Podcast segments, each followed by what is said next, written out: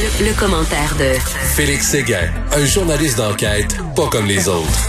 Félix, je me suis fait pincer, je me suis fait pincer comme d'autres. Il y a une, une photo qui circulait d'ailleurs que je t'ai envoyée ce week-end. Euh, de, on disait, on présentait que c'était des, une famille québécoise de Covidio qui était rassemblée, une trentaine autour d'une table qui faisait le doigt d'honneur à Arruda et à François Legault. Et finalement, c'était des Américains. C'était des Américains qui protestaient contre le gouverneur de leur État qui avait adopté des mesures très strictes, mais on avait fait, on va faire croire que c'était des, des, des Québécois. Je me suis dit, tiens, c'est la gang de Covidio euh, dont euh, Félix aime tant rire. Oui, quand... puis je, je voyais ça d'un bon œil, moi, ce matin encore, de pouvoir euh, m'amuser à leurs dépens. Puis, euh, mais euh, Richard, rassure-toi, hein, t'es pas le premier euh, journaliste qui se fait euh, pincer avec une euh, photo qui ne représente pas la bonne situation. Mmh. D'autres l'ont été euh, avant toi et d'autres le seront après toi. Et moi-même, je l'ai déjà été. Alors, il y a pas de, comme comme dirait mon grand-père, il y a pas d'offense. Merci, mais je le dis, c'est des cas vidéo quand même. Là. C'est une gang d'imbéciles. Sauf que c'est des ouais. imbéciles américains au lieu de des c'est imbéciles ça. québécois. C'est ça. Mais c'est des imbéciles quand même. Et t'imagines là, avec euh, le, le deep fake là, qu'on, qu'on dit là, puis hein, t'as vu des vidéos deepfake où on prend, oui, mettons, oui. Euh, Félix Séguin, puis on lui fait dire n'importe quoi. C'est impossible de savoir que c'était fait par ordinateur et tout ça. Ça va devenir très difficile de savoir ce qui est vrai puis ce qui est pas vrai pour la job de journaliste. Là. Oui, tu as absolument raison. Et aussi, euh, on, de, on doit s'interroger sur cette propension qu'ont certaines, certains mmh. internautes sur les médias sociaux à essayer d'emmerder les mmh. médias, justement, et aussi de les prendre euh, et de leur tendre un piège. Moi, ça m'est euh, jamais mmh. vraiment entré dans la tête la, pour les, les raisons pour lesquelles quelqu'un pourrait vouloir tendre un piège comme ça en disant « ha ha ha, je vais rire d'eux, puis je vais publier une photo, une fausse photo, une fausse nouvelle. » Là, il y a un journaliste qui va mordre là-dedans, puis je pourrais le ridiculiser ensuite. Ben oui.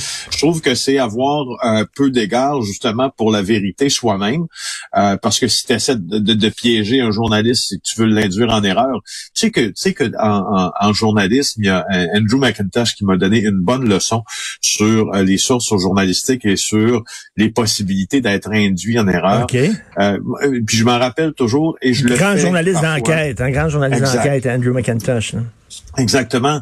Et euh, euh, qui travaille à Seattle maintenant, qui couvre les activités de Boeing et il en fait baver au patron de Boeing, je peux te dire. En tout cas, mais tu sais, il m'a dit, euh, tu sais, dis-moi quand une source arrive, euh, je lui demande, je lui dis une chose, elle me demande si elle veut être protégée, si elle peut être protégée. Je lui dis, oui, bien sûr, si les informations euh, sont bonnes, je peux te garantir la protection des, jour- des sources journalistiques. Par contre, si je découvre que tu m'as menti, là, il parle à la source, si je découvre que tu m'as menti, que tu m'as volontairement induit en erreur, notre entente de départ ne tient plus. Alors, tu sauras, je, je considérais que ce que tu m'as dit précédemment euh, est maintenant on the record oh. et ça me fera plaisir de te jeter en dessous de l'autobus si tu m'as induit en erreur et de ou te volontairement menti. Et de te nommer, de divulguer ton identité. Je peux dire, c'est un, c'est un truc pas mal puisque ça, ça refroidit certaines personnes qui ont ce dont on a discuté ensemble, moi et toi, souvent, des buts obliques. Alors, à ce moment-là, elles sont plus euh, elles sont plus promptes à, à arrêter de, de collaborer quand elles voient qu'elles peuvent euh, être être dévoilées sous peine de justement d'être dans le journal le matin, ça les leur tente pas vraiment. Ben, j'aime ça, Félix, quand tu nous montres comment euh, ce qui se passe dans la dans la cuisine des journalistes, c'est tout le temps intéressant. Écoute, ça fait du chemin, là, votre reportage sur le blanchiment d'argent au casino. Il y a des réactions. Oui.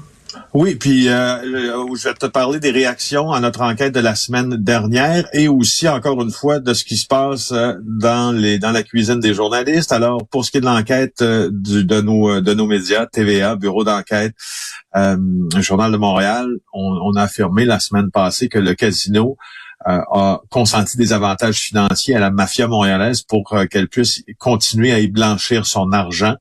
Euh, ça a suscité l'indignation du premier ministre. Et là, le ministre des Finances, Éric Girard, euh, de qui relève la Société d'État Loto-Québec, devrait annoncer aujourd'hui un processus de vérification externe, donc d'audit externe, pour savoir qu'est-ce qui cloche chez l'Auto-Québec mmh. et comment on peut revoir leur méthode. Et c'est ici, il s'y blanchit toujours de l'argent. Euh, commentaire là-dessus, euh, si si cette, euh, cet audit externe euh, est trop niché, on risque de ne pas en découvrir assez. Il faudrait, puis c'est, c'est le danger des, c'est le danger des mandats des fois qui sont donnés. Hein. On, on, on le met, on donne un mandat qui est tellement euh, encadré euh, que euh, on trouve finalement euh, pas ce qu'on veut trouver. Tandis que si le mandat est très large, ça prend plus de temps, mais on risque d'arriver avec des perles, tu vois. Mmh. Et euh, écoute, euh, il est temps, il est temps qu'on mette vraiment là, un holà à ça, là, vraiment oui, de parce qu'on n'a pas suivi le, le tapis rouge. Mais tu sais, je pourrais être cynique. Mettons, je me fais l'avocat du diable, ok, pour le fin de la conversation, pas être cynique en disant, ok, bon, la mafia utilise le casino pour blanchir de l'argent, mais au moins. Au moins, ça, ça rapporte des, des sous dans les coffres de l'État. Tandis que s'il ferait, s'il faisait pas ça, s'il avait l'argent autrement, peut-être que, tu sais, au moins, il y a cinq pour cent de leurs revenus qui vont dans les coffres de l'État. C'est toujours ça. Ben, c'est parce que t'as pas, t'as, en fait, t'as, c'est même pas du cynisme. T'as pas tort de dire ça. En politique de finances publiques, c'est une opinion qui se vaut et mmh. qui est enseignée parce que tu freines l'exode des capitaux mafieux vers des endroits où tu peux pas les récupérer, mais en même temps, t'as un problème de morale, t'as un problème d'éthique qui vient avec ta première décision.